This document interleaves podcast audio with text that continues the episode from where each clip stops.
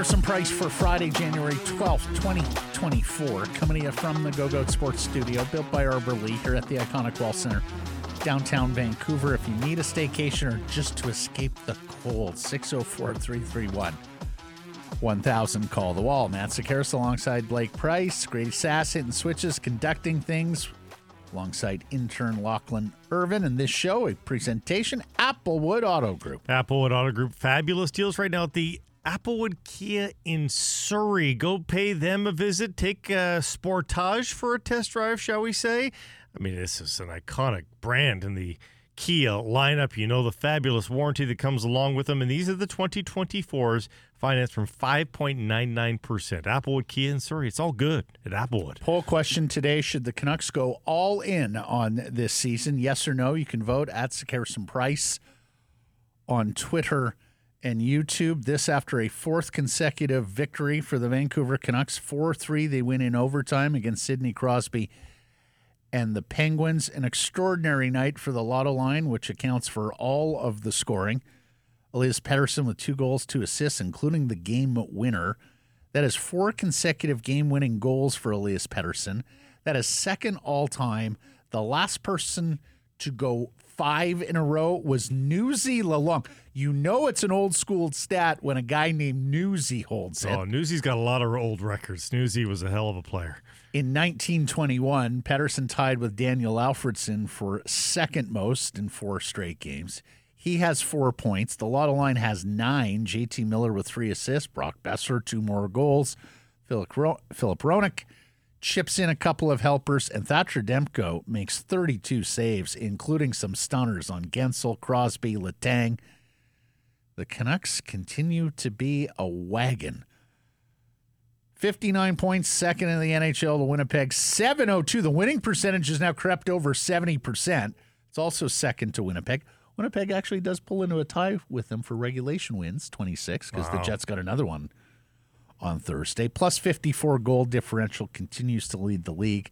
Six points up on Vegas. They win, but all they can do is match the Canucks. And the Kings give up a point. They lose beyond regulation. Now 11 back of the Canucks.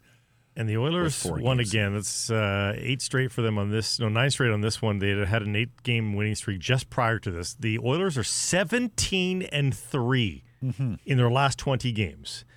They have made up two points. Yeah. On the Vancouver Canucks while going seventeen and three. That's amazing. Amazing. That's how good the, the Canucks have been. The Canucks are so good that Rick Tocchet is off to the All Star game, the first Canucks coach to go there since Alain Vigneault in 2011. Let's hear from Thatcher Demko, the goaltender, because uh, this was a bit of a different victory than we have seen through much of the season. Take a listen. Yeah, I think, you know, just all year finding different ways to win, um, knowing that each game is going to be a little different than, than the last one, and um, being comfortable in, in, a ton of different positions is huge. So, um, you know, I think this group just keeps learning as we go, and, and I think that's really important. And, uh, you know, we're going to be in a lot of tight games here down the stretch, and um, being able to handle those are it's going to be a huge. Well, and particularly since it, it's different being in a tight game down the stretch when you have been so good early, overwhelm a team with offense, and that's something that Lotto Line sort of allows you to do, kind of like the 2011 team, where you know if Burrows and the Twins were going in the first period, oftentimes that was enough, right? And then having to hang on the rest of the game. Now this is a pretty good hockey club they played, and needless to say, Sidney Crosby was going last night, almost single handedly pulls them back into this hockey game, but you wondered a little bit about them after it got to overtime with the momentum clearly on the Penguin side, and yet Elias Pettersson with a beautiful finish right at the goal mouth to get the winner. And he'd been out there for a bit already. You could mm-hmm. tell he was tired, but he just dug deep and made it happen. And uh, it was spectacular. Although I thought that overtime that they would look different. Uh, obviously, you don't play defensive. You're not really on your heels per se in overtime. But I think they see overtime as a chance, even though they haven't played a ton of it. I think they see it as a time for their skill to shine through. And and I think they knew – that the Pittsburgh Penguins were going to come hard at them late in the period, and they did, and they very nearly got it uh, across the finish line. I didn't think that they played terribly. I think Ilya Mikheyev probably is regretting when he had the puck in his own zone and he chipped it off the glass and he didn't go hard or high enough and it was gloved down and they just immediately re-entered the zone and then scored Yeah. the tying goal. Like in those instances, Ilya Mikheyev has to be more assertive on what he's going to do with the puck, or you know, you, you, you maybe even take the ice at that point. But they, it allowed them to to keep the momentum going. But th- that's okay. You know, like you're you're not going to win every game four one in utter domination, um, and you've got to mitigate your mistakes. Uh, last night was a bit of a mistake, letting Pittsburgh tie, and they walk away from it with two points. Yeah. That's a mitigation. and you say overtime, only the three losses beyond regulation this year, the two overtime wins. So, yeah, it is somewhat foreign territory, but Yeah. they've, they've won four in a row here. And here's the thing uh, 14 7 and 2 on the road, 14 4 and 1 at home. So, the same number of victories away from Rogers Arena as at Rogers Arena. And they'll have more home games here. And it's a winning. It's officially a winning road trip too. Yes. This this massive seven Win the game road trip. right, Blake? Win the week. Won another week.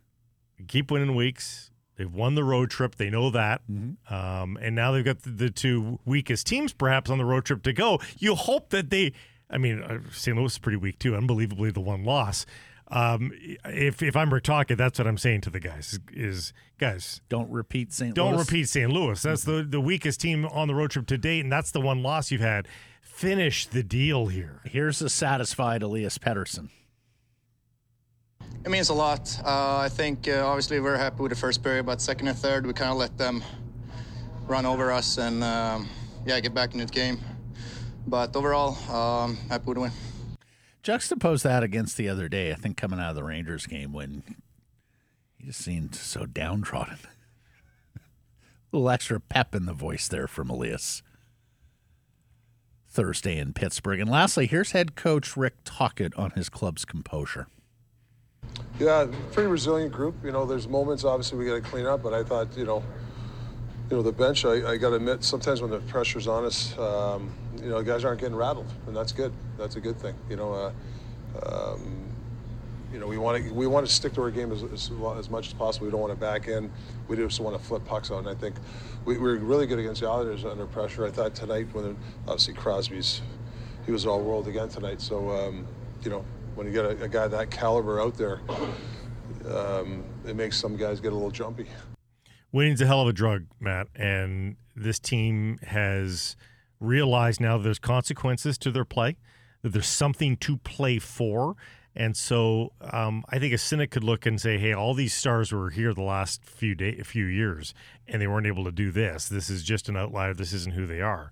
Well, unfortunately, due to the cast around them and due to some uh, poor coaching and bad starts, they've never had something to play for. Now, all of these same players, they're more mature, A, but they also have something to play for. That makes you operate differently. Um, and they're Well, I also think Rick Tocchet humbled them, right? Like Yeah, sure. basically telling them you guys aren't you don't get you don't get anything for free either. You get what you work for, um, which is why there's been a lot of debate about their their luck level in the PDO. Uh, Jay Fresh pointed out that they've got a PDO of 105.2. It's the highest 41 game PDO since the 95-96 Penguins, and you remember who was on those teams. The highest PDO teams since 1979-80 are two Oilers 80s teams, the 83-84 Islanders, and the 95-96 Penguins. I mean, those are the best of the best offensive juggernaut teams. And you might say Those are the best of the best in NHL history. Yeah. really. Yeah. Certainly post original six. And so you're are- thinking, oh, the Canucks don't belong in that, and obviously the resumes don't belong in that uh, right now. But when you've got success, you get confidence, and you realize there's a meaning for the work that you're putting in. It's not just to win an individual game; it's for a big picture. And the Canucks seem to be doing that. Now, are they going to continue at 105 for the rest of the season? Probably not. But even if it regresses to 103.5, you know they're still going to be leading the league, and it'll still be um, a, season to remember. So there's still room for regression, and them still to be an amazing team. Saturday in Buffalo, and a reminder that's a 1 p.m. start, everybody. And then Monday in Columbus, and that is a 10 a.m. start, holiday south of the border Monday. And so, with the very rare weekday morning start, believe it or not, there's another one of these games for the Canucks in February. Uh, Blake and myself will be going live during the intermissions on Monday on YouTube, Twitter, our social media channels. So tune on in and let's have some fun and engage and interact as we watch the Canucks game.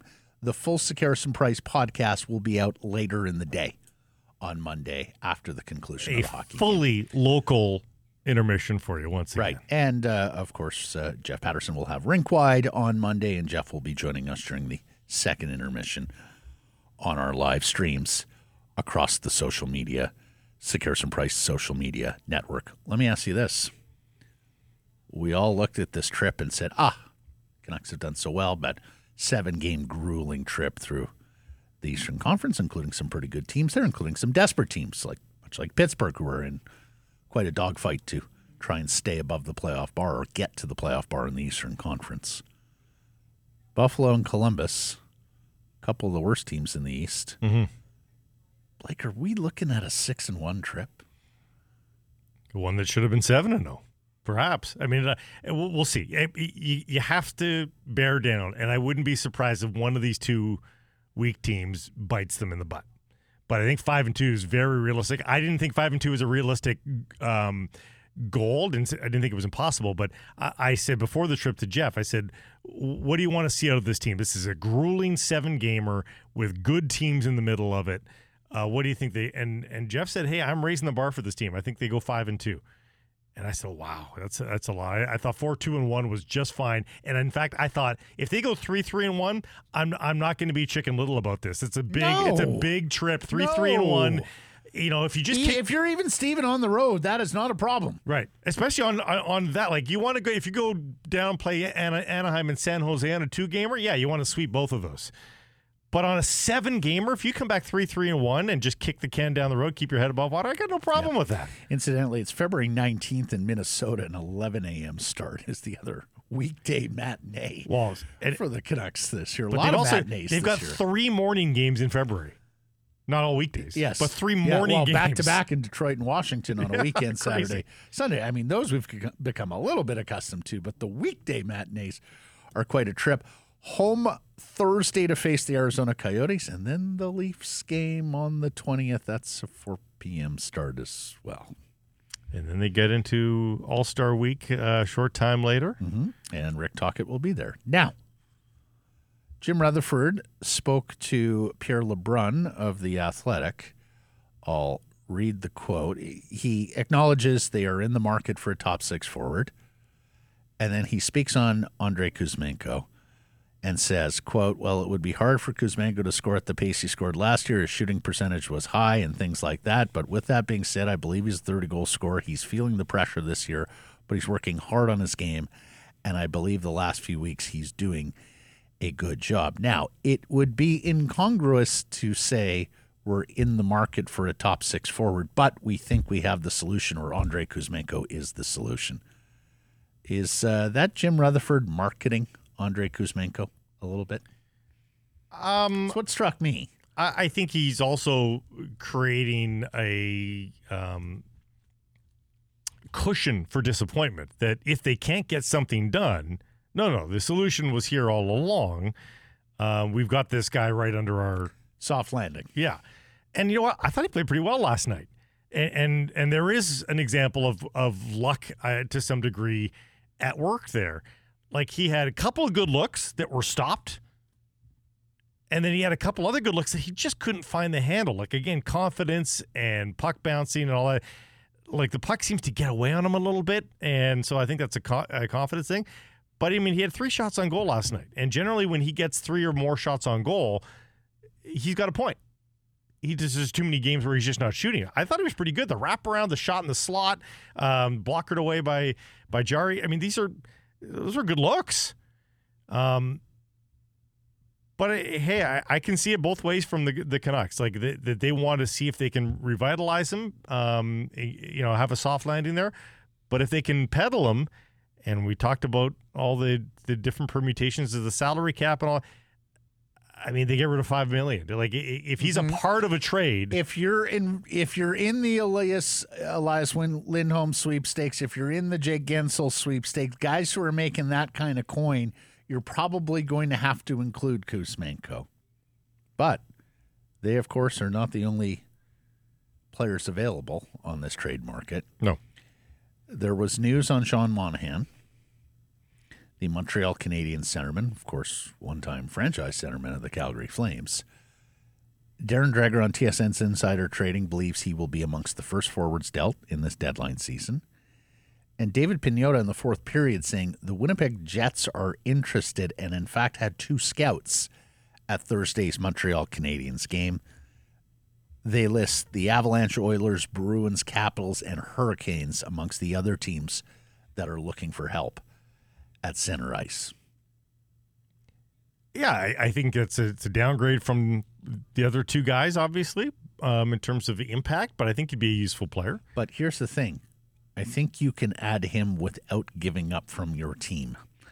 And Yep. one of the things we've seen on our feedback channels from Canucks fans and listeners, followers, is you know why are we so anxious to break up this team? Don't want a huge piece that's coming in here at the expense of Kuzmenko and Hoglander or something like that. I hear you. You know things are going so well right now. Why would you mess with it? It is a very uh, reasonable, sensible line of thought. All that said, it's not just about how things are going right now. It's about what you're going to require in the Stanley Cup playoffs to compete in what is a Western Conference that, let's face it, is going to have seven really good clubs, including the Edmonton Oilers. Well, it's a funny thing in this sport in particular. You can see guys all the time this happens. Where guys play 76 games for a team in the regular season. Don't play a single game in the playoffs. And I'm not just talking about the the Ryan Reaveses of the of the world. Often it's like the Phil Kessels of the world. Play 75 games. You're an everyday player for a team. But they maybe make a couple of moves at the trade deadline, depth becomes a thing, and all of a sudden you don't get into the playoffs.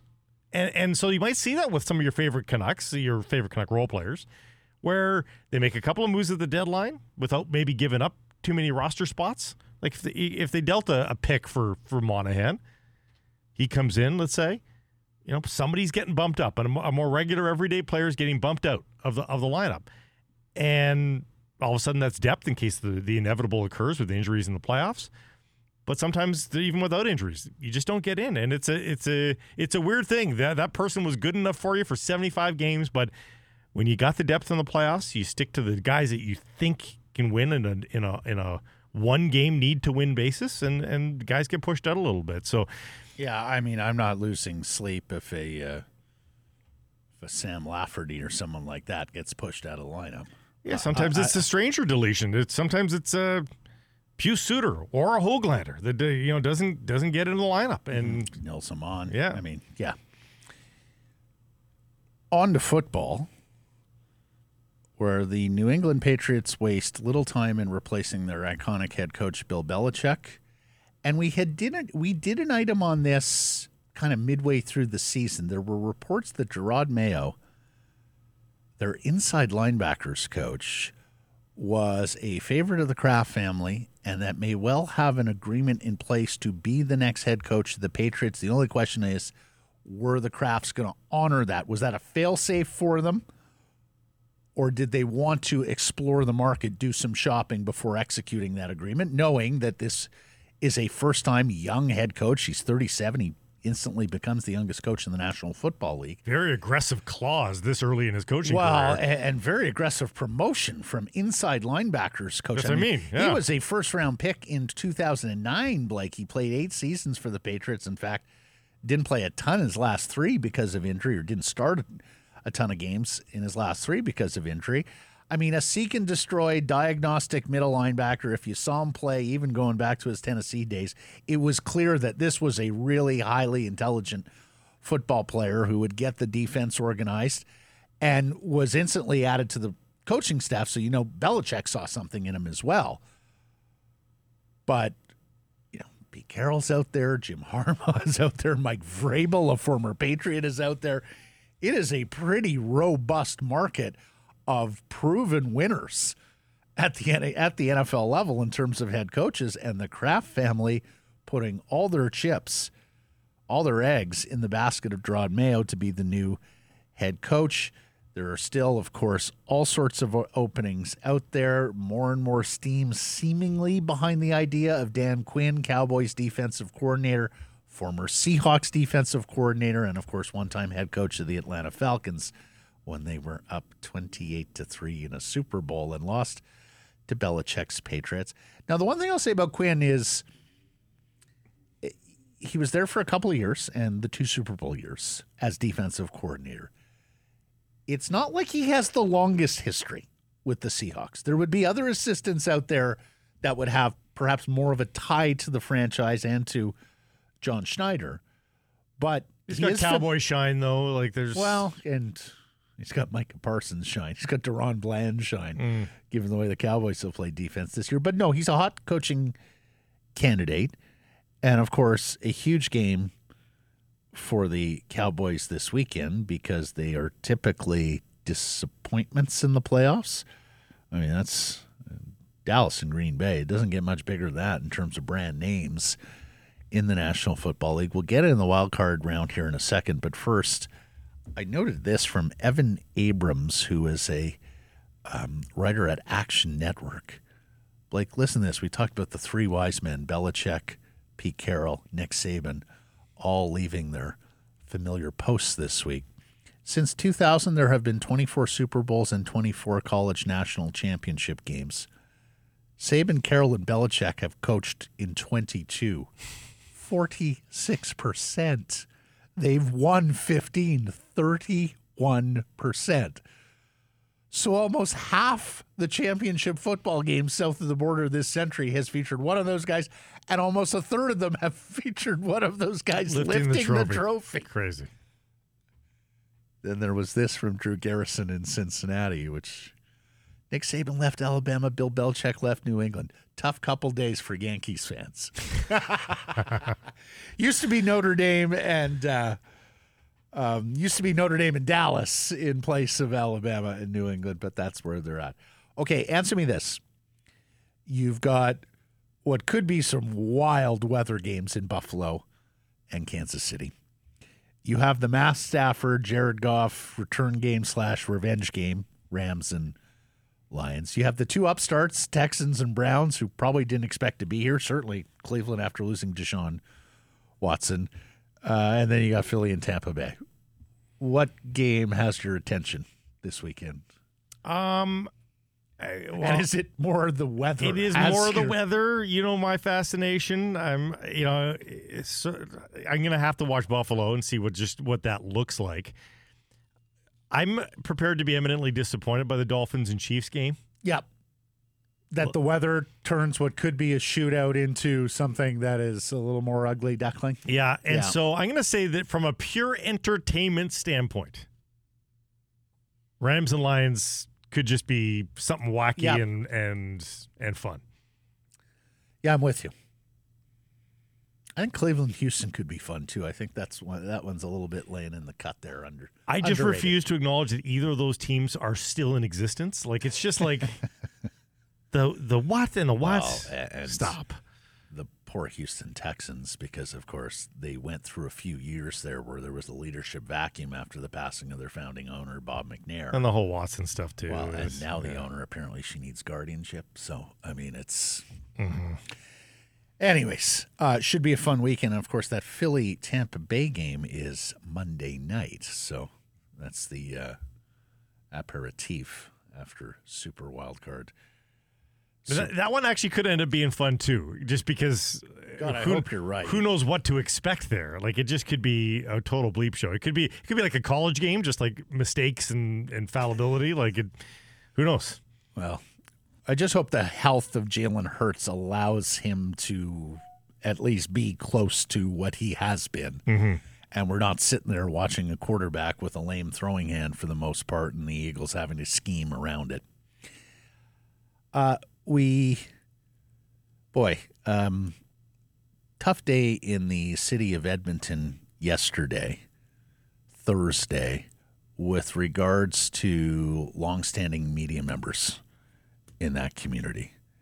They lost a couple of folks who have been a big part of covering the Oilers and the Eskimos turn Elks on the airwaves and the written word in John Short and Robin Brownlee. And and we'll underline this boldly: John Short in Edmonton, folks, lest there be any confusion. Yeah. with the Canucks play-by-play guy, John Short in Edmonton. Who uh, was an original sports talker. I saw Dan Russell tweeted saying very at one point That's what I was going to make. there yeah. was Vancouver and Edmonton, two sports talk stations. John did Edmonton, Dan did here in Vancouver, and they would even simulcast each other and be on each other's show. This is think of this, this is the early days of sports talk radio, particularly when the Oilers and Canucks would link up or when the Eskimos and Lions would link up. saw uh, contemporaries of ours like Natasha Staniszewski and Ryan Rishaug saying that they would go to sleep listening to John Short.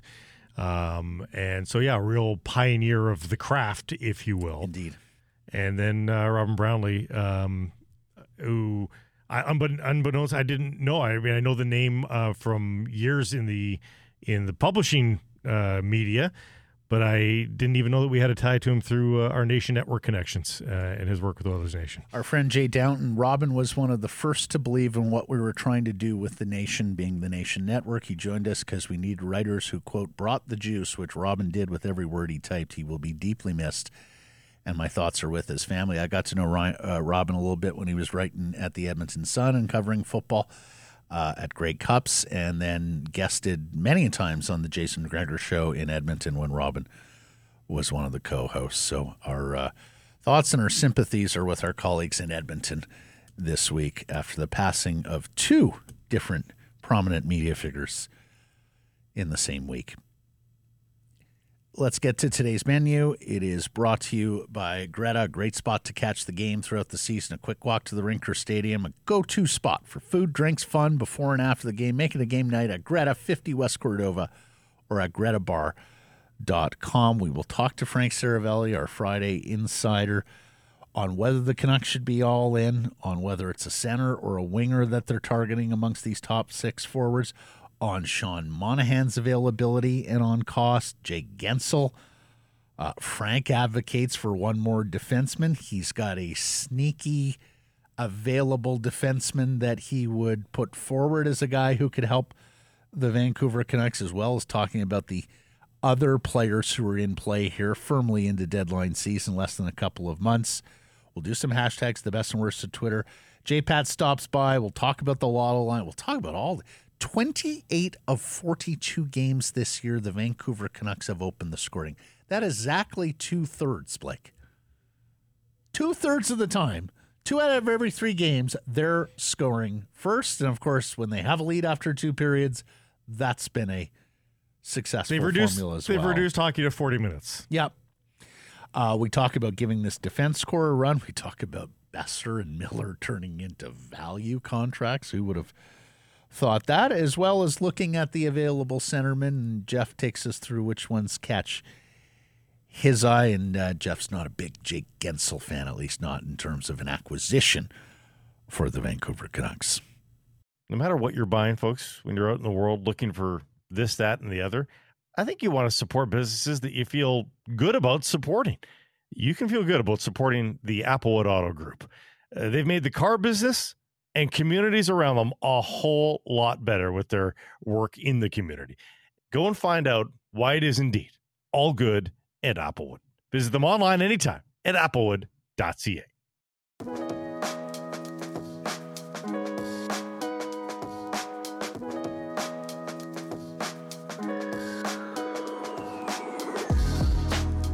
Harris Price from Wall Center presentation, Applewood Auto Group. Applewood Infiniti in Langley. Love to have you out there and take a test drive right now in the Q50. Finance or lease it from 0% plus no charge winter tires. No charge. Just get winter tires with your brand new Q50 at 0%. That sounds pretty good. It's all good. Winter tires would have been helpful yesterday For many. in this community. Absolutely. Poll question Should the Canucks go all in on this season? Yes or no? You can vote at Sekeres and Price on Twitter and YouTube. Here he is from the Frankly Speaking podcast and Daily Face Off, NHL Insider, Friday regular, Mr. Frank Seravalli. How are you? I'm good. I I didn't know the winter tires thing was a thing until I went to Whistler for the first time. Do they actually still like stop you and check as you're going? I mean, periodically, Mhm. whenever they feel like they want to. But here's the thing, Frank. It's going to snow like two to three times over a Vancouver winter. So people try and get away with not having all seasons or winter tires. And that's when chaos ensues Mm. on Vancouver roads. Yeah, you can have four by four, but if you don't have winter tires, good luck. Exactly. it's not about the going; it's about the stopping. Yes, that's that's it exactly. Yeah. Uh, Frank, first things first, Jim Rutherford talking to the Athletic says they need a top six forward. You'd argue otherwise. What says you? Well, first off, they kind of have a top six forward that's been languishing this year, so that's one part of it. Be really nice if you had an internal solution, who, by the way, makes five and a half million bucks a year. The second thing is, look, I, I don't think scoring goals is what's gonna, or offense is what could ultimately be the Canucks' demise. I personally look at this group and and I've I've talked all along this season about how changing their defense core. Yeah, the structure has been great. The stars have been unreal. Demko's been amazing. But it's the biggest change for me year over year is the Canucks defense core changes. And when you have had to dip into at varying points this year for limited amounts of time, you know, the sort of fringe NHL depth pool that the Canucks have on the blue line, that to me is is where I'd try and I'd try and get one more really solid defender to add to this group. And it doesn't need to be a, a super expensive price point to get there, but someone who's also an insurance policy. And to I'm going to go a step further and I'm going to say to answer your poll question today, which you didn't ask me, Not no, yet. the, not yet, the Canucks should not go all in because Gee, because they're just cracking open the window. You want as many kicks at the can at this as possible. And at some point, you're going to want, with all the high priced contracts that you have, if you're sitting in Patrik Allvin's office with the big board and you're projecting it out three, four years from now, and you're paying Pettersson a ton and and Quinn Hughes and all these guys, you're going to need guys on ELCs. Do not cut the legs off of future years as attractive and as exciting as this might be. You've got the chance to emerge here as the team to beat over the next few years given where your core is.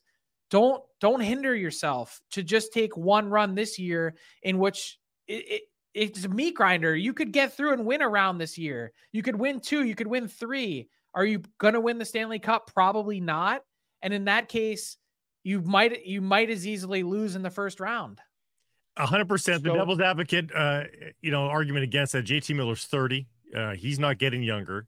Um, so no one time- is, by the way. No, well, no- Pe- Pettersson and Hronek are going to be more expensive. The OEL buyout costs you more next year, and then plus you have all these UFAs to be who have turned out to be pretty important parts of the and club. they're all asking for raises going into next year, so they This may year. or may not be back. So it'll be a different looking team regardless. So I understand that. And I, for the longest time covering this sport, I've always sort of been of the thought process of look at these picks. They're more or less uh, lottery tickets, is what they are. Because Mhm. half the time, once you get past 14 in the draft, you don't even you don't know what you're getting anyway.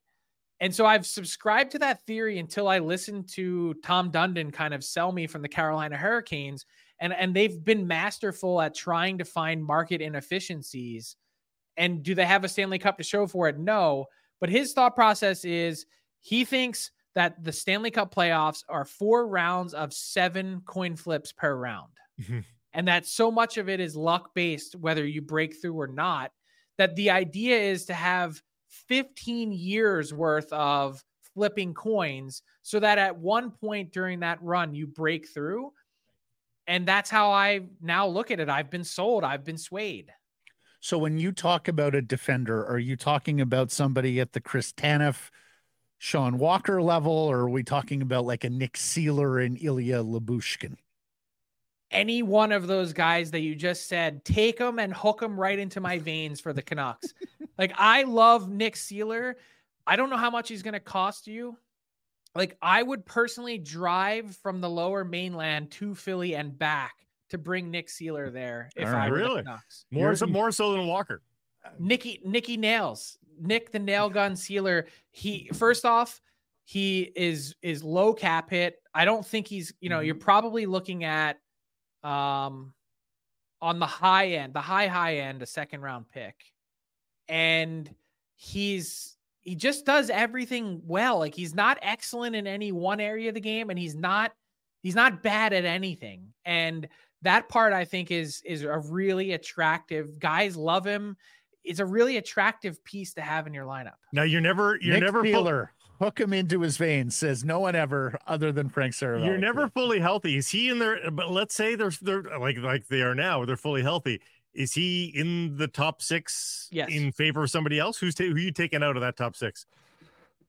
You're gonna put me on the spot, aren't you? Zadorov, Soucy, Cole, Myers are your options. Hmm. Because you have to be better, right? That's the thing. It's It's got to be Cole then, right? Like spell off the old Probably, grammar. but I, I, yeah, I mean, I, I'd be flirting with Zadorov. okay. yeah, yeah. So we've heard you on All In. What do you think they're thinking, Frank? Do you think Willander, Lekkerimäki, their first round pick, all their plum future assets are in play here? If if Lekkerimäki is in play, then you guys are in a whole world of trouble. and and here here's why I have a hard time answering this question. I don't you can think one thing, I can think one thing, Patrik Allvin can think one thing, and Jim Rutherford can think another. That doesn't mean anything unless you find out what Frank thinks. And I'm not talking about me. I'm talking about Francesco, The other Frank. Hmm. the the the the big boy Frank. That's the only one that matters because that's how this franchise has operated for the last however many years. So really, what is he thinking and how aggressive this team should be? Because that's ultimately what's going to happen. One billionaire's whims and how he wakes up in the morning oftentimes governs the machinations of the Vancouver There are- Canucks and there are- Sports Center. There are other prospects too that like Hunter Brzustewicz, like USA Hockey didn't even think to bring him into the World Juniors. I mean, you know, some people think that what he's doing this year in, in the OH, in the OHL is is smoke and mirrors to some degree. I mean, those kind of guys maybe uh disposable. I don't have real line of sight on him, so I can't. I also can't answer that question. I'd say once you get past your real grade A's, that that you know, if you're talking about B and C level prospects, like I I would make the move. Mhm. And Uh, and again, I, I, first round pick one way or the other. Like, is it is it absolutely life or soul crushing for the the the Canucks to trade that? It's not. I, I would just advocate for as tough as the seven teams are that are in the playoffs in the West, and I'm including Edmonton in that group. I'm telling you, I it's a real accomplishment to win around this year. Yeah. and there's going to be four, three or four really disappointed franchises, no matter where it is, what division, that are going to be feeling like they they really missed out. So we know what you would do, but Rutherford specified top six forward. They have put Lotto line back together with incredible results. I'm sure you've seen here over the last four or five games. Um, so then the big question we're debating here is center or winger, because prior to Lotto line, it was a winger for Pettersson. And as you noted, that could be solved if Kuzmenko were to actually play to his level of last And year. maybe he would if they got a real Uh, center. and of course, second line center is a little bit more difficult to acquire. But what do you think? What do you think they'd be more interested in at this stage of the game? I mean, it feels like center to me, but you know, I, I think if if that if if the way things are currently structured right now, um, as much as I enjoy watching him play, Pius Suter is not your two see going into a Stanley Cup playoff run Mhm. as a contender, right? Yeah. Fair. Yeah, yeah, Oh, for sure. yep. I, I I do really like watching him play, and I think he could be just as effective as a winger uh, if you do get another center uh, and then insurance down the middle. But yeah, I hear what you're saying. Well, that line is lost right now with uh Mikheyev and Kuzmenko. They've been put together, and that's the line that is struggling. Not a lot of personality. While we're watching a lot of line basically be a one man bands there. They're still getting good play out of Blueger, Garland, and Joshua. But again, is that a le- legit second line in a Stanley Cup playoff series in this tough? Frank, have you seen much Western of Sean Monahan? What, what what what are you seeing there from him if he's available? Yeah, I mean, I think he's going to be a really interesting piece. Like I he's number 2 on my trade targets board because you know, the fact that he's been healthy and has continued to remain that way, he's on track for just over 50 points or right in that neighborhood and look, he's really conscientious. He's not the player that he was a few years ago in Calgary when he was sort of a routine, you know, book him every year for 30 goals and 30 assists. That's not happening, but you're also like I, I don't think you're talking first round pick for Sean Monahan. So for me, unless there's a real bidding war, which there might be given the teams that are looking to add at that position, like I think in a perfect ideal world on a real true cup contending roster, he's your 3C. Mm-hmm. But given where the Canucks are at now, like I could see him being an authentic option. And and helping out the PK perhaps and doing all that sort of stuff as well. You know, he's useful in other in other ways beyond just uh, being an offensive If- center If he's healthy. if he's healthy. Right. What are the who are the other centermen in play, Frank? Like uh, who else could uh, be or at least masquerade as a second line center who's available? Yeah, I think uh, that's where, if that's truly what the Canucks are looking for, is a decent place to be. Like Adam Henrique is one of those guys. Um, so you know, pretty decently productive, not entirely fast, uh, and and really has lost a couple steps, I think. But in talking to people that have watched him really closely, they're like, this guy's hockey IQ is so off the charts. Like he'd be a great fit for someone um, and can impact you in other ways. And I think he's one of those guys like unquestionable work ethic, a drive that makes him really competitive. That you know, I'd I'd certainly look to to have him be one of those guys that pops in. Um, I mean, you've got at the upper echelon, the upper end of that, you know, Lindholm, of course, and and some would say, you know, where does he fit in the scale? I'd say he's not a number one, but on a again on a true cup contender, top flight 2C. And another guy that I'd look at that I don't think he kind of fits the Canucks just based on the term that he has left, but depending on what the dollars look like, Kevin Hayes that if the Blues are going to retain half and knock him down to 175, 20 goals, 45 points, plays on your penalty kill. He's one of those guys that to the eye test, you you look at him because he's a bit bigger and a little bit more of an upright skater that you're like, "Oh, this guy doesn't work hard." That's like it drove people crazy. I I love Kevin Hayes and I think he'd be a really good fit on a cup contender. I don't think Trevor Zegras is a talking kind of guy, but what's what's the cost going to be like for for Zegras? Yeah, I, I don't honestly. I don't even know that he's a guy that would move at the deadline. Like, Yeah. I, if you're the Ducks, like, and let's say you are like, and I do believe that they are entertaining or would entertain the conversation for Zegras this, you know, latest injury and the time that he's going to miss, notwithstanding. Um, you know, I, I think you entertain that at the draft. Like, why would you cut off half the league's teams uh, to you know put them up for auction now? Because doesn't really building teams would would be interested in that too. Is that you're saying? anyone would be Yeah. interested i would think if Yeah. you if you think that you can drag another dimension out of his game and make him a more complete player and you have faith in the creativity and offense that he has why would you cut off half the market Well, especially since he's hurt now and uh, may not even be six healthy. weeks or eight yeah, weeks like may not even be healthy at trade deadline. So kind of it mostly I hear you there as well. and that of course he gets injured the night that I yeah, put the trade targets out what a uh, what a horrible day for him. Huh? His buddy gets traded, he gets hurt. He hears his name in trade trade rumors. Uh, Hayes, incidentally, 6'5", 216. But here's the big question about him, Frank. Did he convince Cutter Gauthier not to sign with the Flyers there? That that really you know and not to go on a torch like rant i mean it it was really disappointing to see all of that play out and i understand really how it happened i actually had the reporter anthony sanfilippo on my show yesterday to add some context and explain like he had people in the flyers organization no doubt telling him you know drawing the line and he kind of connected the dot publicly um i just like I know Kevin Hayes pretty well. That's that's not in his nature. It's not in his personality. And the stuff that he received on the back end of that, you know, I hope your brother, you know, I'm glad your brother's dead. Like, come on. What are we doing here? No, uh, ridiculous. Um, is it just as simple as it didn't work out between Hayes and Torts, and Cutter Gauthier took that as a red flag? I know. I don't even really think like uh, if there's a list of reasons, like uh, it, it might be on there somewhere, but I don't think it's near the top. I the best I can glean is that part of this all started when last year he wanted to leave Boston College, and the Flyers were in the middle of a mess. They had an interim GM.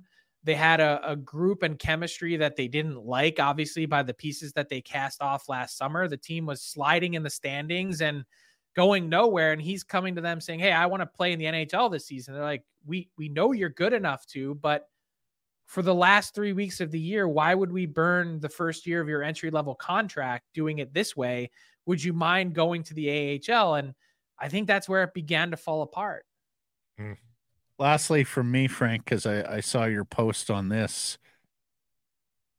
Is Landeskog going to return in time for the playoffs? Like, whoa, oh, suddenly he's healthy and he drops into the Colorado Avalanche lineup. Yeah, is is this Kucherov or yeah, is this Aaron exactly. Rodgers? No, which, this which one is- is it? that's that's yeah that's bullshit um i saw all the people posting about that yesterday and i could see like if you know he had surgery in september and you you game the system and you you know you sit out for the year and then come back at the most convenient time possible because that's what kucherov was and the best part of that as they went through that weird awkward covid period is he finished playing that season in september when the cup was awarded and waited all the way until Christmas to have surgery. Like that was the bullshit part of the Kucherov thing. Mhm. And they should have absolutely been slapped for that. This is the second full season that Landeskog has missed.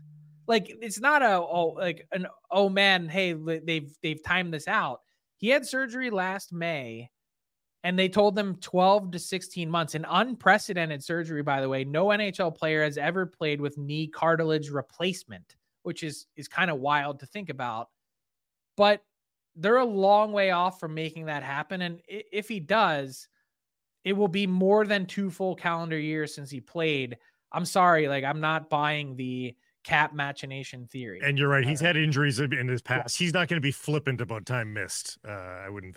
All right, enjoy the uh, football game uh, Monday night. Yeah, maybe I will, only maybe I won't. Uh, They Yeah. they did the Eagles did put out a hype video today that I was like, ah, you're sucking me back in. Good luck. Thanks, Frank.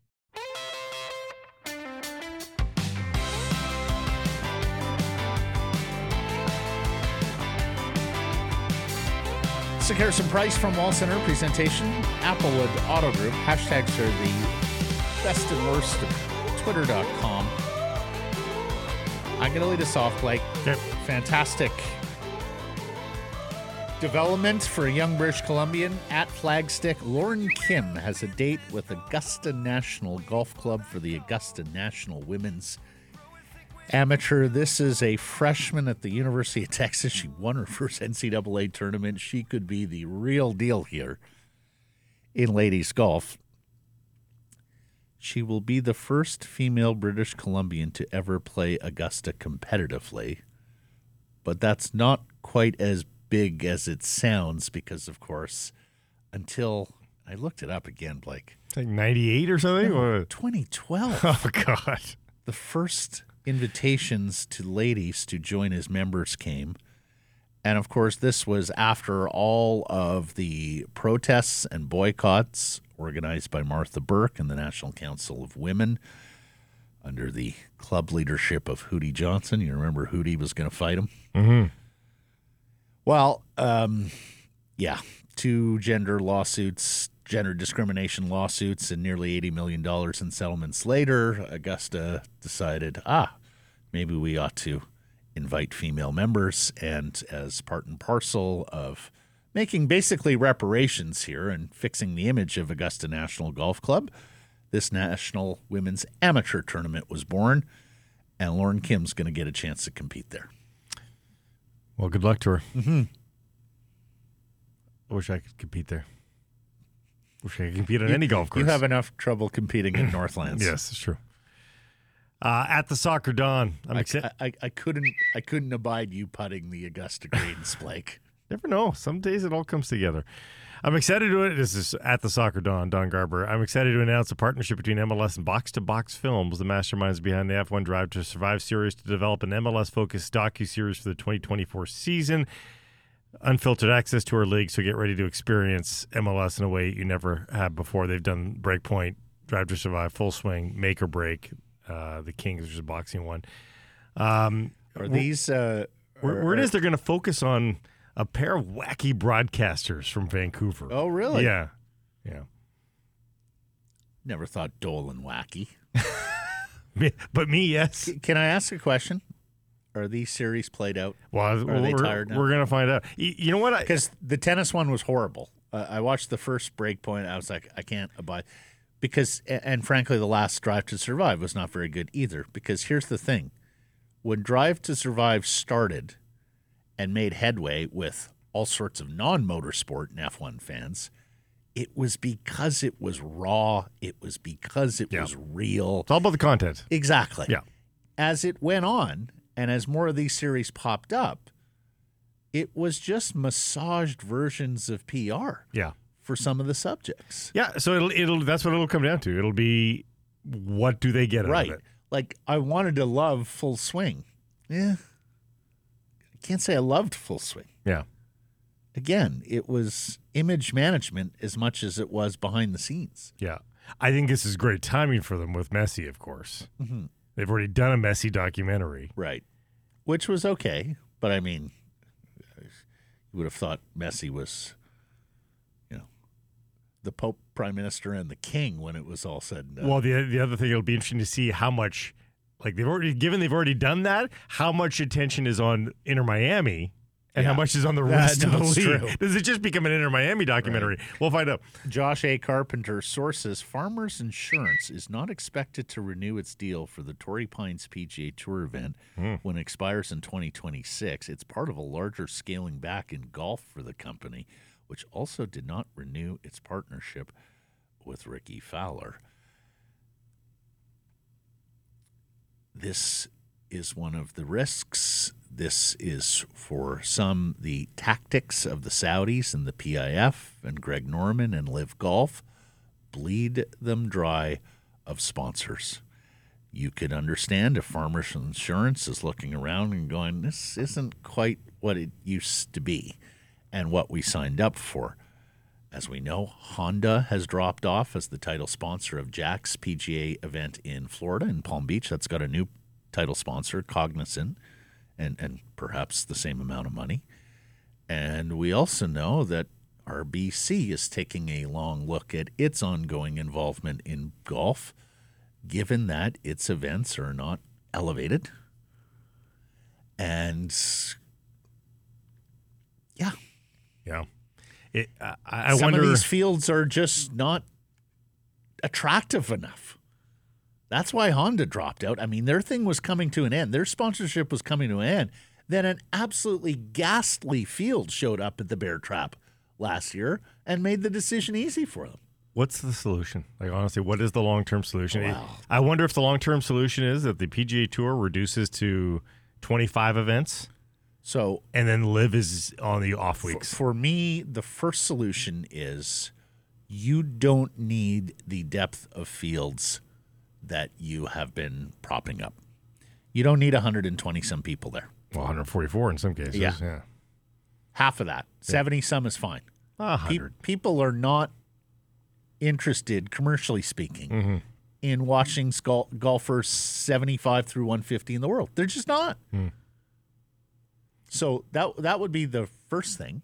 The only downside to, to limiting, and, and, and I agree to the uh, casual golf fan, that's absolutely true. The only downside is how on God's green earth do you go? Do you, as the 125th best golfer in the world, how do you become the 75th best golfer in the world? Well, it, especially with the way they've now structured it, whereby, um, you know, for example, Mackenzie Hughes getting into these elevated events and majors now because he just crept to the top 50 in the world because of live defectors. Yeah. Because Jon Rahm. yeah, Um, the other thing is, I'm not sure how much money you actually save in trimming down these fields. So No, I mean this is playing out. The long game favors the Saudis, and this is playing out. I suspect as the Saudis maybe not had hoped because I think they probably would have wanted this merger to happen uh, as they talked about in the in the summer, and it may well still. But time is on their side, and time is certainly not on the side of Jay Monahan especially after the changes he made and the increased purses and the this and that. We said it when he did it, Blake. When you decree an event elevated, you're telling the non-elevated The other ones are crap. You don't matter. Yeah.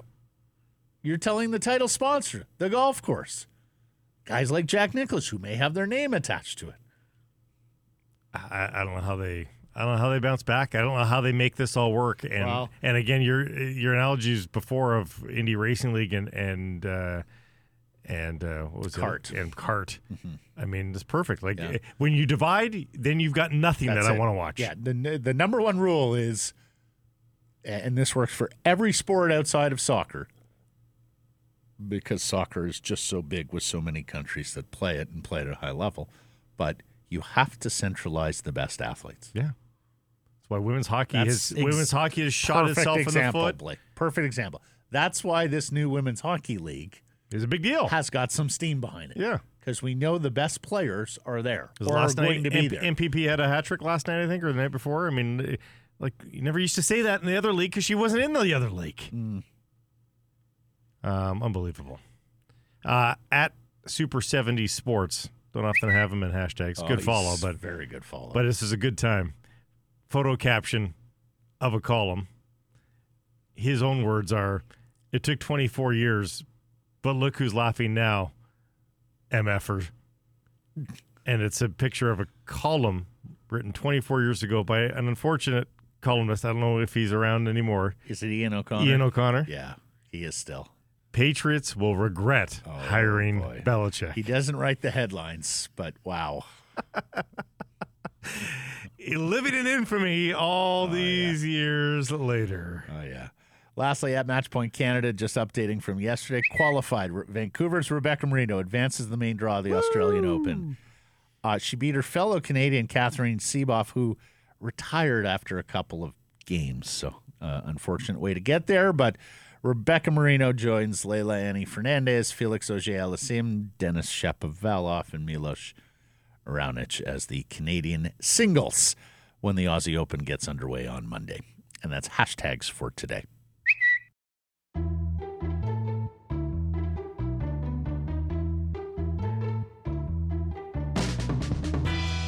Joined now by rink-wide Jeff Paterson, our Canucks reporter, after another victory.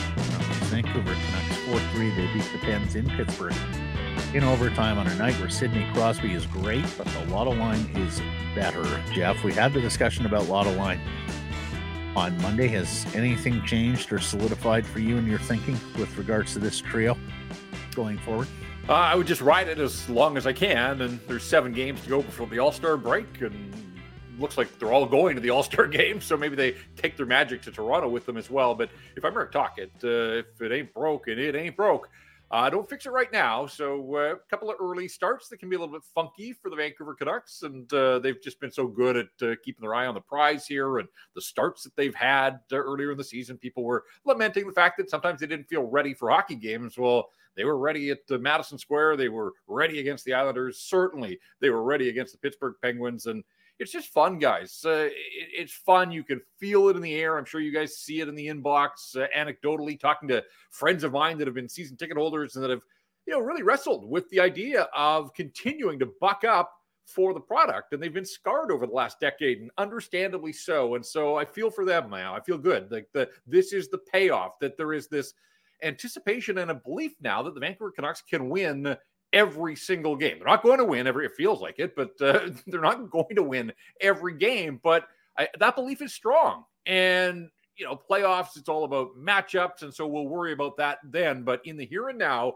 the Vancouver Canucks march through the front door of every building they play in and they expect to win. And that's just something that we have not seen from this organization essentially in a decade now. I something crystallized for me, or I guess was reminded as I was watching the game last night, and what Lotto Line allows you to do, and that's exactly how the game played out.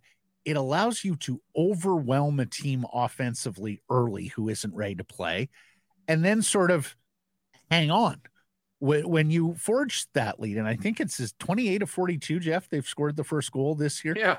Uh wild. And look i can understand how some canucks fans would get the willies thinking about oh yeah hanging on. We did way too we tried to hang on year after year after year and blew all those leads. But that's something that lotto line gives you. That's a different arrow in the quiver than how you've typically gone about forging uh, victory formulas this season.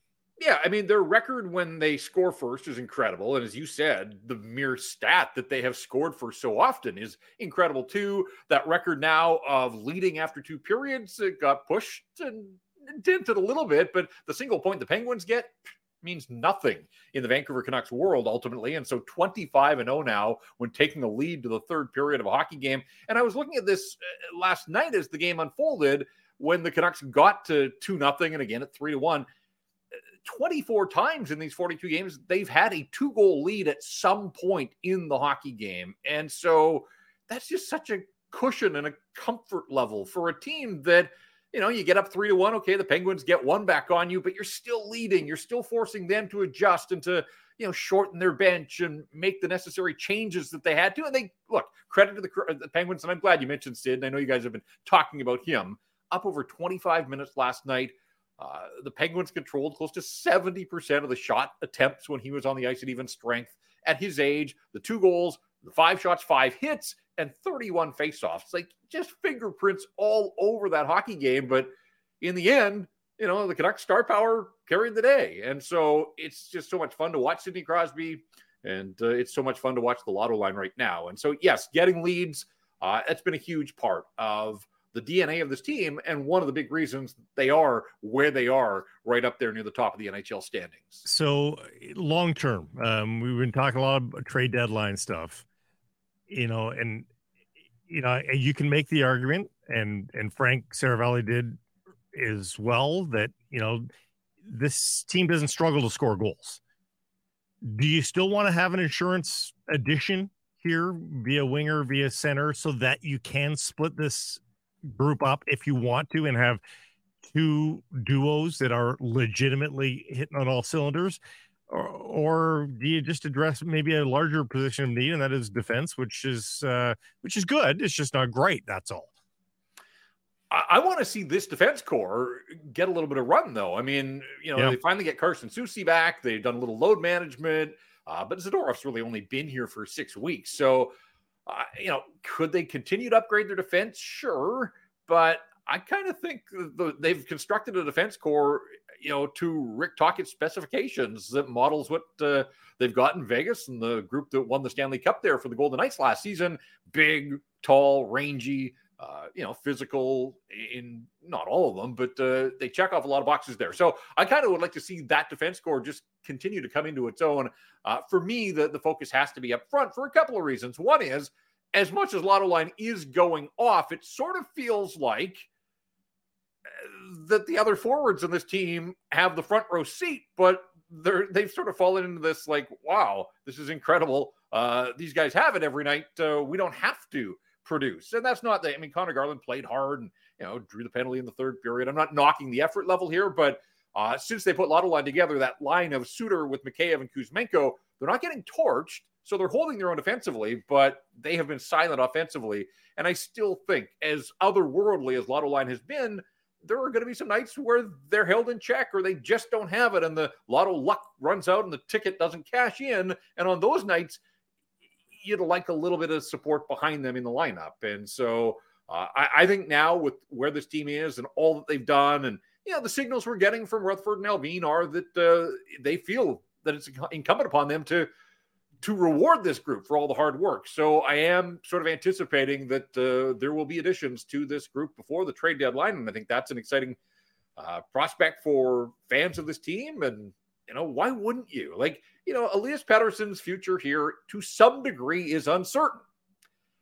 Further than that, Quinn Hughes is under contract at just one of the value contracts in the league now for three more years, but at that point, he's an unrestricted free agent. And I'm not trying to scare anybody, but this is just the reality of the economics of today's NHL. You've got this group in the here and now go back to what I said earlier that I, I do believe that their belief is they can beat anybody. That doesn't mean they're going to, but the belief is there. Why wouldn't you push your chips to the middle this year and take your best swing and and see where it leads you? So you're going all in, Jeff. Le- Lekkerimäki, Willander, the first round pick, in the right deal, you'd be willing to move any of those three assets this year. No, I, I think with some reservations. Uh, maybe I'm keeping a couple chips on my side of the, the table. Uh, I, I think Lekkerimäki, with the performance that he had at the World Juniors, and look, he should have had a good performance at the World Juniors. This guy's been playing professionally in Sweden. He was a top 15 draft pick in the National Hockey League. You know, he did what was expected. Now, not everybody can be the MVP of the World Juniors, so good on him. But, you know, I don't want to get carried too far away against junior age players and junior age goaltenders. The guy dominated, and that's great. Um, but you do have to have an eye to the future. Like, I'm not mortgaging the entire future. Uh, people have been banging the drum here for a decade to get a right shot defenseman in the fold, and they finally done that at the draft. I, you know, I'd be loath to turn around and peddle him. But I do think that they have some chips. I do think that this first round pick uh, very much in play, given that it's going to be fairly deep in the draft. Of course, the final order will be determined by uh, playoffs and playoff performance. But yeah, I, I think you have to like these lotto line guys. Your top end players have given you everything this year. That I do think organizationally, you kind of owe it to them to step into the ring here, give it your best shot, and also, uh, you know, like there are other teams like you know now they're in this conversation with Winnipeg, with the you know Colorado, with Boston on the other side, like you know pushing for top spot in the overall standings. Some of these other teams are going to be active ahead of the trade deadline as well. So I think in some ways, you know, you're just going to be matching what they do. A team like Winnipeg is going to be fascinating to me because they're doing all this without Kyle Connor. Like what a what a trade deadline acquisition Kyle Connor is going to mm-hmm. be for the Winnipeg Jets when he gets healthy and gets back in their lineup. But they haven't skipped a beat without him. So uh, you know, the other part too about uh, bringing in a little bit more in the top six guys is just that the health of this hockey club is a story. It is yeah. for the right reasons, mm-hmm. yeah. for all the right reasons. But playoff hockey's hard. Everybody plays through bumps and bruises. You know, again, I just think if you can add a layer of insurance, uh, that it's uh, incumbent now on the organization, I think, to right to make some things happen here. I uh, that's why I equivocated on the poll question today. You've got time here use it because if you have a season-ending injury to one of your stars, that obviously changes the equation. The top five scores all large, forty-two. No, exactly, exactly. You've been incredibly healthy this year. It's the one year we haven't talked about Canuck injury luck. So okay, so let let me ask you the question in this regard, then, Jeff. Elias Lindholm as the big prize, Sean Monahan as your runner-up, Adam Henrique as a center to help on out. Where would you be targeting across that scale? I'd probably be looking hard at doors two and three from that list. As much as I like Elias Lindholm uh, as a hockey player, you know, I, I, worry about the acquisition cost. I think it would be a little bit less for Sean Monahan. Uh, you know, you're not tied to the idea of Monahan moving forward. I think you're looking at a, a true rental here. Uh, I do wonder what it would take to unearth uh, a couple of those ducks, whether it's uh, Henrique, whether it's Frank Vatrano, if he's uh, truly in play as well. Uh, I just, you know, this is why, as much as I understand the talk around a guy like Jake Guentzel, I, I don't like the idea of acquiring and thinking that you're going to commit to him and whatever he's asking at the age mm-hmm. of 30 when you've just done that with JT Miller essentially the economics of that one doesn't make a lot of sense to me and you know, I, I don't know that you'd be looking at a long term deal with Elias Lindholm either. So I think for the Canucks, it's probably in that neighborhood of you know a true rental that can bolster the hockey club. And the more I look at a guy like Sean Monahan, he's having a really nice season for a player that honestly, guys with all that he's been through medically, uh, I wasn't sure that there was a lot of life left in him. The other thing is he's 29. He feels like he should be 39. Like he just feels like, and maybe it's just that Canuck Calgary rivalry over the years. Like it, it feels like he's been at this thing forever, but he's not that old. So uh, I don't know. The more I look at it right now, Sean Monahan is kind of intriguing at the very least to me. Uh, you mentioned JT Miller earlier. Um, Miller at $8 million a season. I know the term is the biggest quibble, but given what we've seen Nylander sign for, what we're expecting to see Pettersson and Reinhart sign for, does eight million now start to seem like a bit of a deal for for Miller? That for whatever qualms you might have about the term of the contract, at eight million, is he is he two and a half million below where he should be given what his production has been over the last three seasons and that is top 10 in the league over three seasons in a row i think in the here and now there's no question that he is a value contract which you know, again, I think we all thought in the early stages of this deal that they could extract some value, but I thought it was just uh, going to be fair, though. Now it seems well, like a deal. Now it I, seems like a know, deal. It happened two off seasons ago, effectively. So you're always going to get that inflationary yeah. effect, particularly with the cap going up. Sorry, Jeff. But I, I, just look 99 points a couple of years ago, and he himself said, like, yeah, I would like to have got to 100. You don't get those opportunities very often. I fully expected there was going to be a step back. There was going to be more concentration on his 200 foot game, paying attention to the details in the defensive zone and, you know, all those things that you have to do to be successful. And the 99 point season was going to be an outlier. And yet here we are two years later, and he's uh, certainly on pace for, for that and then some. So, you know, we had this conversation the other night on Rink Wide when Farhan joined me for the first time. And that is like, it is funny how things shift and perception shifts, but when you think of all of the howls in this market about overinflated contracts on the Vancouver Canucks in recent years, now like Brock Boeser all of a sudden has turned into a value contract as well, a deal that yeah. nobody in the league wanted. And Brock Boeser with 27 goals, heading for 40 and then some. You know, all of a sudden, goal scorers get paid, and he's a value contract. JT Miller right now seems like a value contract. Quinn Hughes is one of the best values in the National Hockey League. Like the cumbersome contracts all of a sudden have turned into Kuzmenko, but it's only for a year and it's five and a half. Mikheyev almost feels like a, a you know a luxury piece at five and a half or five. And Tyler Myers, you're never going to extract full value, but Tyler Myers is having one of the best seasons of his NHL career, and uh, you know you can live with his contract with the amount that he's playing, the role that he's playing. Five minutes of penalty kill time last night. The penalty kill goes four for four. Now Demko was their best penalty killer, but Cole and Myers, the two graybeards out there, uh, you know, playing tough minutes down the stretch and coming up big on the penalty kill for the Vancouver Canucks. So it is just kind of funny the way that things can turn in a hurry in this world. We always say life moves quickly in the National Hockey League, and certainly that's the case in the way that you view some of the contracts that the Vancouver Canucks have been sitting on here. The Boeser one's yeah. unbelievable, guys. Like, did did oh. any team call up and say, "Uh, we yeah, we like to play like hum and haw," and are they just kicking themselves? Oh, I'm sure. I'm sure because that's why people do trade no. for guys like Kuzmenko is because you never know when the guy's going to rediscover it. And Boeser's rediscovered it. We heard throughout last year there was a good amount of interest in Boeser. It's just teams could not bring themselves with the contract, especially going into another flat cap yeah. year. And right? now they so, are kicking two more years of it, right? That was yeah, part right, like right. if he had had this season last year you know, I mean, I think it would have changed the dynamic a little bit, but it was just this idea of the struggling player with two more years, two owners to take on.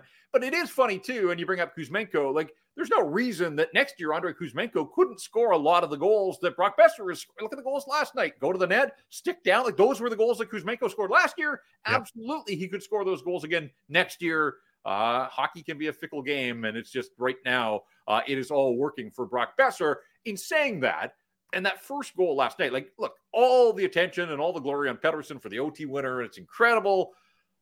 That opening goal, the zone entry, the way he pulls up and then threads the needle. Like, this is the NHL. These are the best players in the world. The Penguins are one of the best defensive teams in the National Hockey League. And Elias Pettersson just puts that thing on the tape for Brock Boeser to like that was just perfection. I mean, that was an indication that I know that Pettersson's been in a groove here, but man, to me, that was just another sign like he's on. Look out, Pittsburgh, and sure enough, in on all four of the Canuck goals. MVP candidate for the team? No, for the league. Although for the team's going to be interesting too. Yeah, you're right. Uh, yeah, I, I think the way that a guy like Nathan MacKinnon right now feels to me like he's fueled to separate himself from a hard charging Connor McDavid. And I'm fascinated to watch that battle over the second half of the season.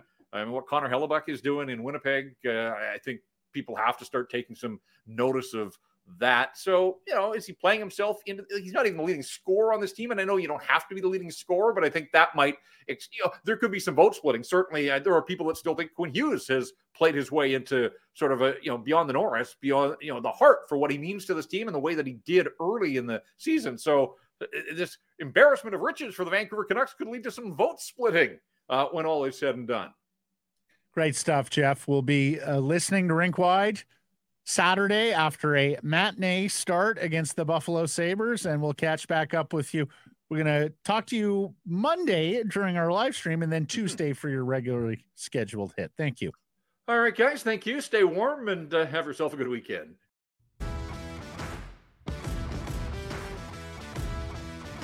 Oh, to the people. To the We- people. Let's, let's go to those people, shall we? have to go to the people. I missed the people there. Been a long, frustrating time for people here. To the people, we go. To the people we go, brought to you by Finning Cat. Improve productivity and efficiency with equipment you can rely on. Go to finning.com and check out their extensive inventory, new, used, rental equipment. Find the right solution to meet your unique needs. You need a part, never been easier with Finning Cat's online service. Invest in the future of your business. Check out the latest at finning.com. Replies to our video from Thursday about whether the Canucks should make a trade for Jake Guentzel. Preezy, is this whole city smoking? A 30 year old US. Yes. Well, the answer is yes, yeah. That's Yeah. sort of the reputation, Preezy. Check out Sunset Beach on 420, bud. Uh, or just walk down Kits Beach any day. Maybe not today. Can't imagine it's busy at Kits Beach today. He's about to be 30 years old, a UFA, and you want to give up two of your brightest prospects in the early 20s and a first round pick? No. Nobody said two of the brightest prospects. In a, as always with these players, what's the ask? A player, a prospect, and Yeah. a first round. Don't let that become a scoop, folks. Yeah, that's not news. Pick prospect and a player is Yeah. just the formula. Uh, and look no further than Bo Horvat. Yeah. Traded for a pick, a player, and a prospect. Uh, Corey on the same thing out of the inbox. Uh, Corey from Mission. Given that this year's pick will be pretty far down the first round, I'm not too worried about trading that. But Canucks fans better be ready for Kuz or Hoglander should they get traded to say Pittsburgh to let it up. Uh, these are very good players that aren't fitting in Tocchet's system. In a different scheme, they likely excel. Uh, I I agree. I agree. Like if they do trade Kuz or Hoglander, I think there's a very good chance that both of those players do fine wherever they go, and you have to be okay with that. Evan says in a cap world, we need the Hoglanders and the Podkolzins. Kuzi in a pick with a sweetener if need be, but no more, please. Not sure that gets it done, but I can understand that. Mr. K. Fish says, not worth it. They're the high scoring team in the league. Better hold tight, get some playoff experience, and keep building through the draft. There's a case for that as well. And uh, one more here I liked. Steven, I would never do that deal. Team is playing great as it is. Any deal for Guentzel will make next year's team worse. I want a contender year after year because that is the best chance of winning a cup with a team that develops together. And I hear you, Steven. And I think a lot of people hear you. But next year, if you get Pettersson resigned, he's really expensive. Filip Hronek, he's really expensive. OEL buyout, not as forgiving as it is this year. Plus all the other UFAs currently without contracts that you either need to replace or re-sign. so, look, there's a case. Getting back to today's poll question, there's a case for going all in right now as it stands. Yeah. The next six weeks, seven weeks is going to give you more information. all the role players we talked about this yesterday all the role players they're all going to want raises so not all of them can come back so th- this will be a different looking team and as we've seen i mean this core has been around and they haven't been this good so the role players are adding something you don't know what role players they're going to be bringing in next next year you know so we'll see what this team looks like but it's not going to be the exact same team just won't winston in the inbox Nickname for the Blueger Garland Joshua line. The Adrena line. Looks better written down. Adrenaline. The Adrena line. Eastside Winston. Yes? No? Yeah. Looks better written than it does Yeah, spoken. I almost never. Uh, that's why Lotto Line stuck. Very few of these names tend to have staying power. West Coast Express, Lotto Line, they stuck for a reason. Kevin, an engineer, tell me I'm wrong. The Canucks are going to be having a team building trip, dot, dot, dot, to the All Star game in Toronto. Good. the best kind of uh, field trip, one that is paid for by the league, Mm-hmm. not by anybody else. This is an interesting one from JC. Memo to Jim Benning. In retrospect, I can forgive you for everything except for one thing because you, what you were trying to do was not that different from the current management group. I appreciate the intention behind trading for a rugged stay-at-home defenseman like Branson. I appreciate trying to sign role players like Roussel and Beagle. I appreciate signing a free agent top six winger like Eriksson. I appreciate trying to bring in a top four D on a long-term deal. I appreciate the effort in rescinding bad trades, bringing in Pearson, Juleson, and Shen. I appreciate trading draft picks to free up cap space. But the thing I will never, ever understand is why you didn't sign Pettersson to a long term contract. This is your ultimate failure and is unforgivable. A lot of preach there. Yeah, there's a little bit too much appreciation, Too much I think, in there. for my uh, Yeah, liking. yeah. But I do see uh, there are the Benning brigade is back to some degree. The bros are back a little bit, trying to contend that the core is Bennings, and that's the reason for the success. But again, the core has been there the whole time, mm-hmm. folks. The core is Bennings. But they've been there for years and haven't had the success. Right. The system and structure of Tocchet plus what Rutherford and Allvin were able to put around The it. support team. It's it's it's not too dissimilar from the Gillis era too. The core was not Gillis's, No. But what they put around that core was the reason the team was able to succeed to the level it succeeded. Yeah. Yeah. Bringing in a Hamhuis like a Hronek. Playing an up tempo style, fatigue management, all the different things that that management group specifically brought to the table, accentuated, enhanced the player talent that it inherited. And again, everybody, unless you're an expansion GM, every GM is going to inherit a hand. It's how you play that hand. Omar. These guys have played it pretty well. Omar's hot take. This season is not only the biggest turnaround in Canucks history, it is the best team the Canucks have ever put together. Younger, more top end talent, and more assets in the pocket for the trade deadline than the President Trophy teams had over a decade ago. I would I would say yes to younger with more top end talent.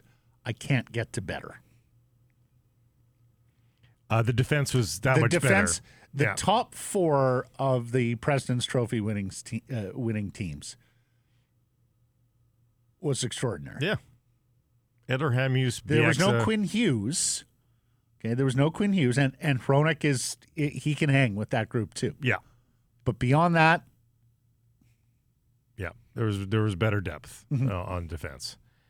The top end talent, yeah, probably because you had the Twins, and Twins, Burrows, Kesler was pretty good top end talent, but Miller, Pettersson, Boeser, and then we were still playing in the, in the in in this same kind of era within a you know within an arm's reach at least in terms of goals per game in the league. So, I mean, Mm-hmm. Well, and, and let's also remember Hank and Danny each won MVPs. So, as great as Pettersson and Miller are, Mhm. I'll take Peak Sedin over Sedin's over those two guys. it's getting close though. It is getting close. It's no, getting that's the great part. That's why they're successful, Blake. Yeah.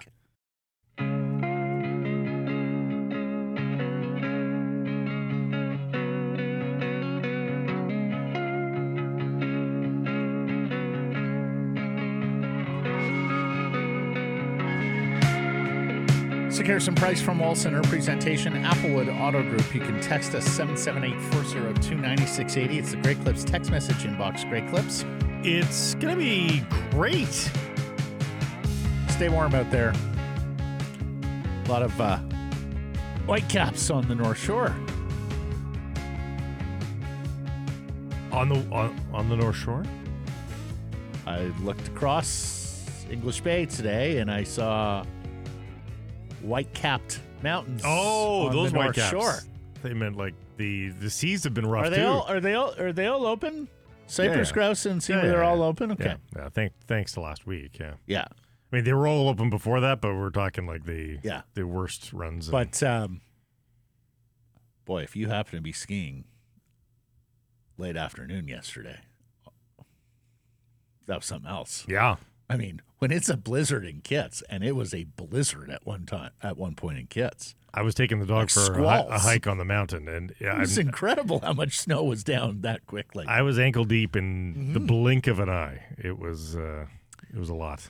Whitecaps, the soccer club, and look, their schedule had been released, but we had it fleshed out Well, yesterday. we had so many TBDs, and we were wondering what's going on there. TBD was everywhere. Yeah. So let's start with the good.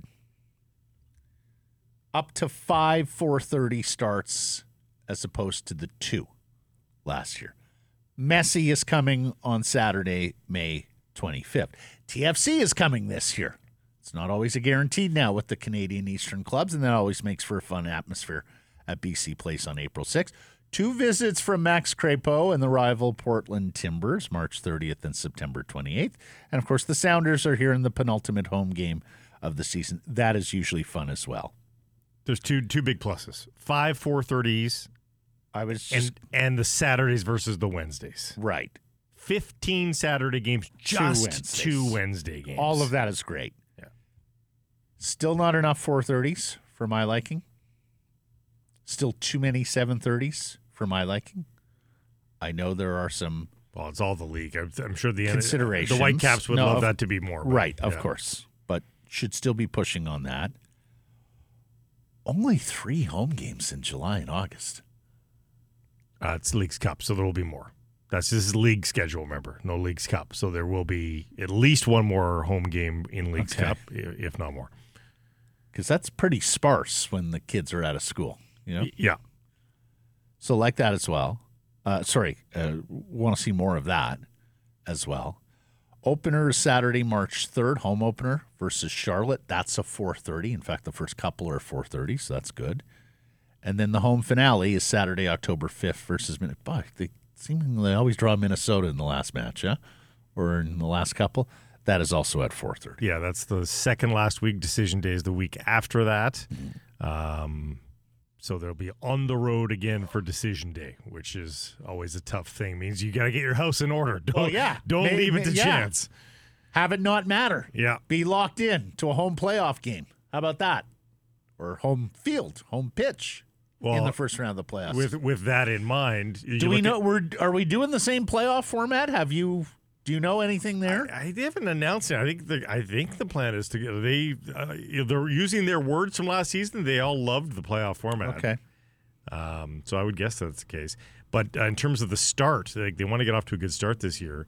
So they have the home opener on March 2nd Mm-hmm. and then they go a couple weeks out on the road. So that you know the, you you want to make sure that you win that home opener, lest you drop the first couple on the road. You don't want to be 0 3 out of the gate, Mm-hmm. Right? So it's a big one versus Charlotte to get things started. Um, Charlotte ain't good. I haven't seen what they've done in this offseason. There's been so much player movement Yeah. this year. It's unbelievable.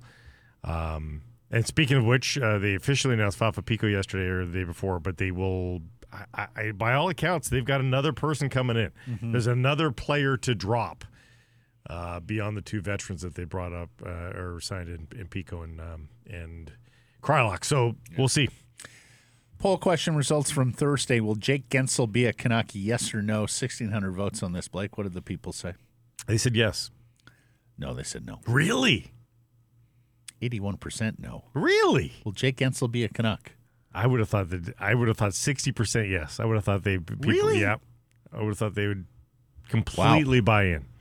Well, you're with Grant here, who says if we've learned anything from this management group so far, it's that their intentions are often leaked well in advance. Soucy, Bluegers, Zadorov were all heavily rumored before signing being acquired. I have no doubt they're working very hard on Guentzel at the moment. A lot of people saying, why are you so inclined to break this team up? I guess believing that a Jake Guentzel acquisition would require multiple pieces off the Kearney, which could well be the case. I mean, it's always it's always the case uh, for deadline day acquisitions, and and again, it was far more um, dramatic back in the day when sometimes you'd you'd acquire three guys at the deadline, and only jettison one roster player or something like that. And all of a sudden, you got you got a whole new makeup. I'm, but if you're convinced that you are a better team, then you're still going to mm-hmm. make that deal. Jan says, to be honest, I'd rather pay a lower cost and go after a guy like Sean Monahan from the Canadiens, good depth centerman who could play up or down if needed. Leo says, I just don't get this. You know who Pittsburgh's GM is, right? In what world would they trade their leading scorer after emptying the chamber for a playoff run? Well, I think that's part of it, Leo, is you're on the fringes of the playoffs. And if it looks like they're not going to make it here over the next three to six weeks, then I think you're looking at a Jake Guentzel deal. They have to replenish the player pipeline there in Pittsburgh at some point. And it seemed like Sidney and only Sidney last mm-hmm. night, right? Errors and omissions from Thursday's program. Grady, I, I've got a clean sheet here. Could it be? Could it be? It could be. Oh, wow. Okay, moving on. Betway bets of the day. You go first, Blake. Well, I, I'm going back to the weather of this uh, Buffalo Pittsburgh game. Fascinated by uh, now they're calling for a foot of snow and wind gusts of 69 miles an hour. So that's 100 yeah. k an hour. So I'm going total field goals over under. Zero. Under for sure. Oh, there will not be a field it's at goal. three and a half. So I'm not even sure you punt in 60 mile per hour winds. Just go for it. that's actually not a bad idea. Like if you're into the wind, I don't care where you are on the field. You are better off just going for it. under three and a half pays a, uh, a buck fifty. By the way, somebody posted a Pat McAfee, I guess because he was making so much news. A Pat McAfee recovered onside kick. Yes, the little dribbler, and then he. Like, it, like it must have been mid game. Like it must not have been a fourth quarter thing. He probably surprised them in like out of the half or something like that. That was clinical. Oh, yeah. Oh my god, it was a thing of beauty. Almost as clinical as the onside dribble punt from the Alouettes this year. right? Which yes. Jason Maas is lobbying to keep in the rule book. I think every other team in the C is saying, no, we got to get rid of that one. I'm taking all the points on Sunday. Taking Steelers plus 10. I'm taking Packers plus 7 in Dallas. I'm taking Rams plus 3. In fact, I'm taking Rams to win straight up. Wow. Okay. I just want to go back to E and O for a Oh, second because I want to oh. counter to Yerky. And Oh, my God. he We're lancing tweeted with at- Yerky Yes, still? that's right. He did have a, a gripe, didn't he? What was that? he said calling an E and O on Blake for grouping Rucinsky last minute addition in 04 when Bertuzzi was suspended with Carney and Weinrich uh, bracket 06 acquisitions following a bunch of D-man injuries who came with Norner, no, Mika Noronen and Sean Brown. However, I don't think you group them as the same year. You were just kind of referring to like those types right. of like depth additions. Late so, season. We depths. did not need to indulge Yerky there. No. I'm calling E and O. Yeah, I'm counter. going back to E and O to Yes. counter a Yerky. But but Must shut be it- 19 plus to play. Please play responsibly. I have out to get that in. Shout out to Yerky though for putting the I don't even know what it's called on the sea of on the C Rucinsky? of Rucinsky. I mean, working that Apple keyboard like nobody's business. Uh, do you know what the the reverse arrow. the little U above the C is called? the shallow U. We're going to V have to look that one Yeah. up for Monday. There you go. E's and O's. Thanks for listening, everybody. A reminder subscribe to us, Canucks Conversation Rinkwide, wherever you get your podcast. Follow on social Twitter, Insta, Facebook, TikTok, and YouTube. And of course, support the community sponsors you hear us talking about. Keep it local.